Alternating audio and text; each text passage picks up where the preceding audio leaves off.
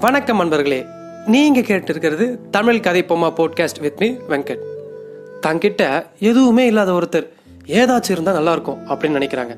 தங்கிட்ட எல்லாம் இருக்கிறவங்க அது எப்படி? நான் போயிட்டு அடுத்தவனுக்கு ஏதாச்சும் கொடுத்துருவோன்னா வாய்ப்பே இல்லை அப்படின்னு நினைக்கிறாங்க. ஆனா இங்க ஒருத்தர் தனக்கு கிடைச்ச பெரிய பொக்கிஷத்தை எப்படி வேண்டாம்னு விட்டாரு?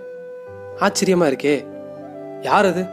போன வாரம் தமிழ் துருவங்கள் எபிசோடில் மணிமேகலுக்கு எப்படி அச்சய பாத்திரம் கிடைச்சதுன்னு சொல்லும்போது அதே அட்சய பாத்திரம் முன்னாடி ஆபுத்திரன் கையில் இருந்ததுன்னு சொன்னோம். யார் இந்த ஆபுத்திரன்? அப்படிப்பட்ட ஒரு பாத்திரத்தை ஏன் அவன் விடணும்? இல்லை சூழ்நிலைகள்னால அவனோட கையை விட்டு போயிடுச்சா? அப்படிங்கிறத பற்றி தான் இந்த எபிசோடில் நம்ம பார்க்க போகிறோம் வாங்க பார்க்கலாம். முன்னொரு காலத்தில் காசியில் அபிஜிகன் அப்படிங்கிற ஒரு அந்தணன் சின்ன வயசுலேயே வேதம்லாம் கற்றுக்கிட்டு ரொம்ப சிறந்தவனாக இருந்தான். அப்புறம் தன்னோட பிரம்மச்சரியத்தை விட்டு சாலி அப்படிங்கிற பொண்ணை திருமணம் பண்ணிக்கிட்டான். அந்த பொண்ணு இவனுக்கு விசுவாசமா இருக்காம வேற ஒருத்தங்க கூட போயிட்டு அவன் மூலமா கர்ப்பமாகிறான் அப்புறம் நம்ம பண்ணது தப்பு தான் அப்படின்னு புரிஞ்சுக்கிட்டு கன்னியாகுமரிக்கு போயிட்டு புனித நீராடி தன்னோட பாவத்தை போக்கி அங்கேருந்து நிறைய இடம் பெயர்ந்து போறான் கடைசியா பாண்டி நாடு வந்த அவளுக்கு கொற்கை நகர்ல ஆண் குழந்தை பிறக்குது.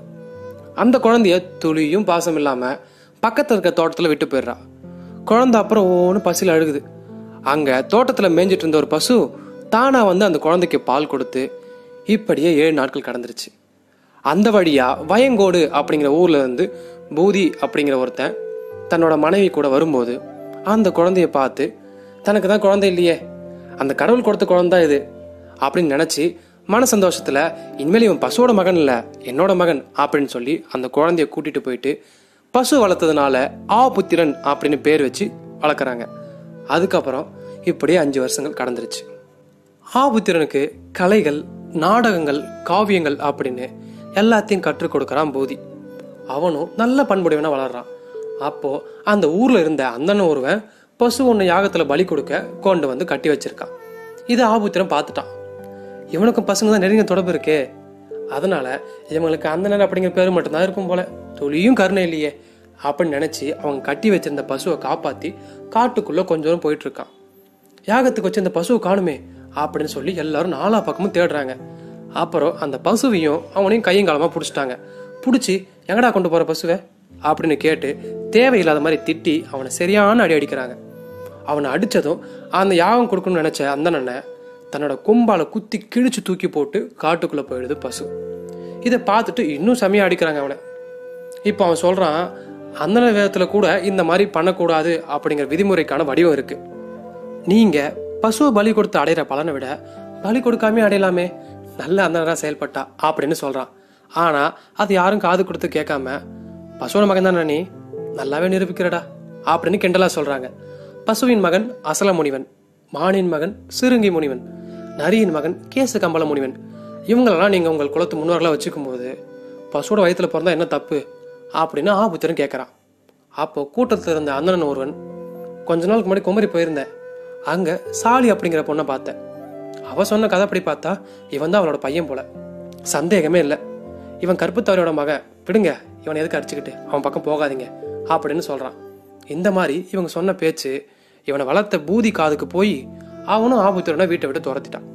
அப்புறம் யாரோட ஆதரவும் இல்லாத அவன் பிச்சை எடுத்தாச்சும் புழைச்சிக்கோமே அப்படின்னு சொல்லி வீடு விட பிச்சை எடுக்கும்போது மாட்டுத்திறன் வந்தானா நீ? அப்படின்ட்டு அவனுக்கு பிச்சை போடாமல் எல்லாம் தட்டில் கல்லை போடுறாங்க. அதனால மனசு கஷ்டப்பட்டு அப்படியே அலைஞ்சு திரிஞ்சு கடைசியா மதுரையில சரஸ்வதி கோவில் முன்னாடி இருக்கிற பொது மன்றத்துல வந்து தங்கிக்கிறான். அப்புறம் அங்கேயே பிச்சை எடுத்து கிடைக்கிறத இல்லாதவங்களுக்கு கொஞ்சம் நோய்வாய்ப்பட்டவங்களுக்கு கொஞ்சம் அப்படின்னு கொடுத்து தானும் கொஞ்சம் அனுபவிக்கிறான். இரவு தூங்குறப்போ அவனோட பிச்சை தட்டு தான் அவனுக்கு தலையணியா இருந்தது. இப்படியே கொஞ்ச நாள் போனதும் ஒரு நாள் இரவு நல்ல மழை பெய்யும் போது அவன்கிட்ட பசிக்குதுன்னு வந்து கொஞ்சம் பேர் கேட்க நம்மளால உதவி பண்ண முடியலையே அப்படின்னு கஷ்டப்படும் போது அங்க கோயில் கொண்டிருக்கிற சிந்தாதேவி தெய்வம் வந்து அவனுக்கு ஒரு பாத்திரம் கொடுக்குது. இது உனக்கு மிகவும் பயனுள்ள பாத்திரமா இருக்கும். இது ஒரு பொக்கிஷமா இருக்கும். அதுல நீ எதை போட்டாலும் அல்ல அல்ல குறையாம வரும்னு சொல்லிட்டு மறைஞ்சிடுது அப்புறம் அவன் சுத்தி இருக்கிறவங்க எல்லாரோட பசியும் போக்குறான். அதுக்கப்புறம் நிறைய மக்களுக்கு உதவி பண்ணி எப்போதும் அவனை சுத்தி நிறைய மக்களும் விலங்குகளும் பறவைகளும் இருந்துட்டே இருக்கு மாமா.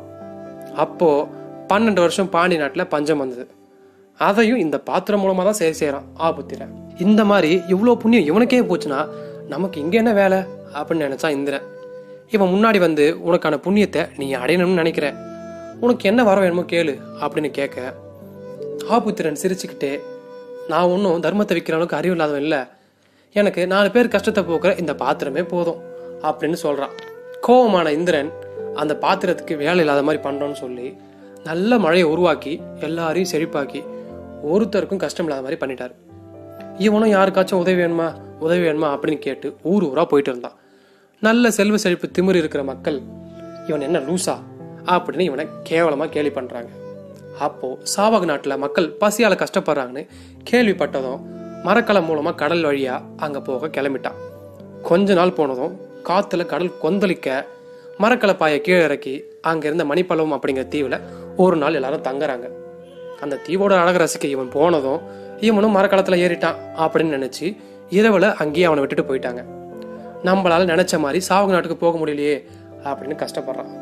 தெய்வ பாத்திரம் கிடைக்கிற அளவுக்கு புண்ணியம் பண்ண நம்ப அதே வழக்கு பாவமும் பண்ணிட்டோமோ அப்படின்னு யோசிக்கிறான்.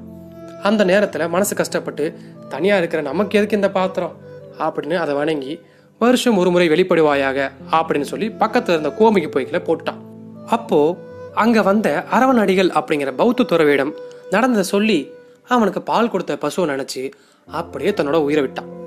இப்போ இவனே அந்த சாவக நாட்டில் இருக்கிற ஒரு பசுவோட வயிற்றுல ஒரு குழந்தையா புத்தர் பிறந்த வைகாசி மாதத்துல மறுபிறவியா பிறக்கிறான். அந்த குழந்தைய அந்நாட்டு அரசன் பூமிச்சந்திரன் அப்படிங்கிறவன் எடுத்து புண்ணியராஜன் பேர் வச்சு வளர்க்குறான். அந்த புண்ணியராஜன் இப்போ மணிமேகலை காலத்துல நாட்டாளர் அரசனா இருக்கான். மணிப்பள்ளம் தீவுல இருக்கிற தீவத்திலக தெய்வம் தான் ஆபுத்திரன் பத்தியும் அவனே மறுபிறவியா? புண்ணியராஜனா இருக்கிறத பத்தியும் இப்போ மணிமேலை கிட்ட சொல்லி அந்த பாத்திரத்தை இப்போ மணிமேலைக்கு கிடைக்கிற மாதிரி செஞ்சது. இது ஆபுத்திரன் பத்தின கதைங்க. ஆனா மணிமேகலை எதுக்கு கற்பில் சிறந்தவள்? ஆதரி கிட்ட முதல்ல அட்சய பாத்திரத்துல பிச்சை வாங்கணும்.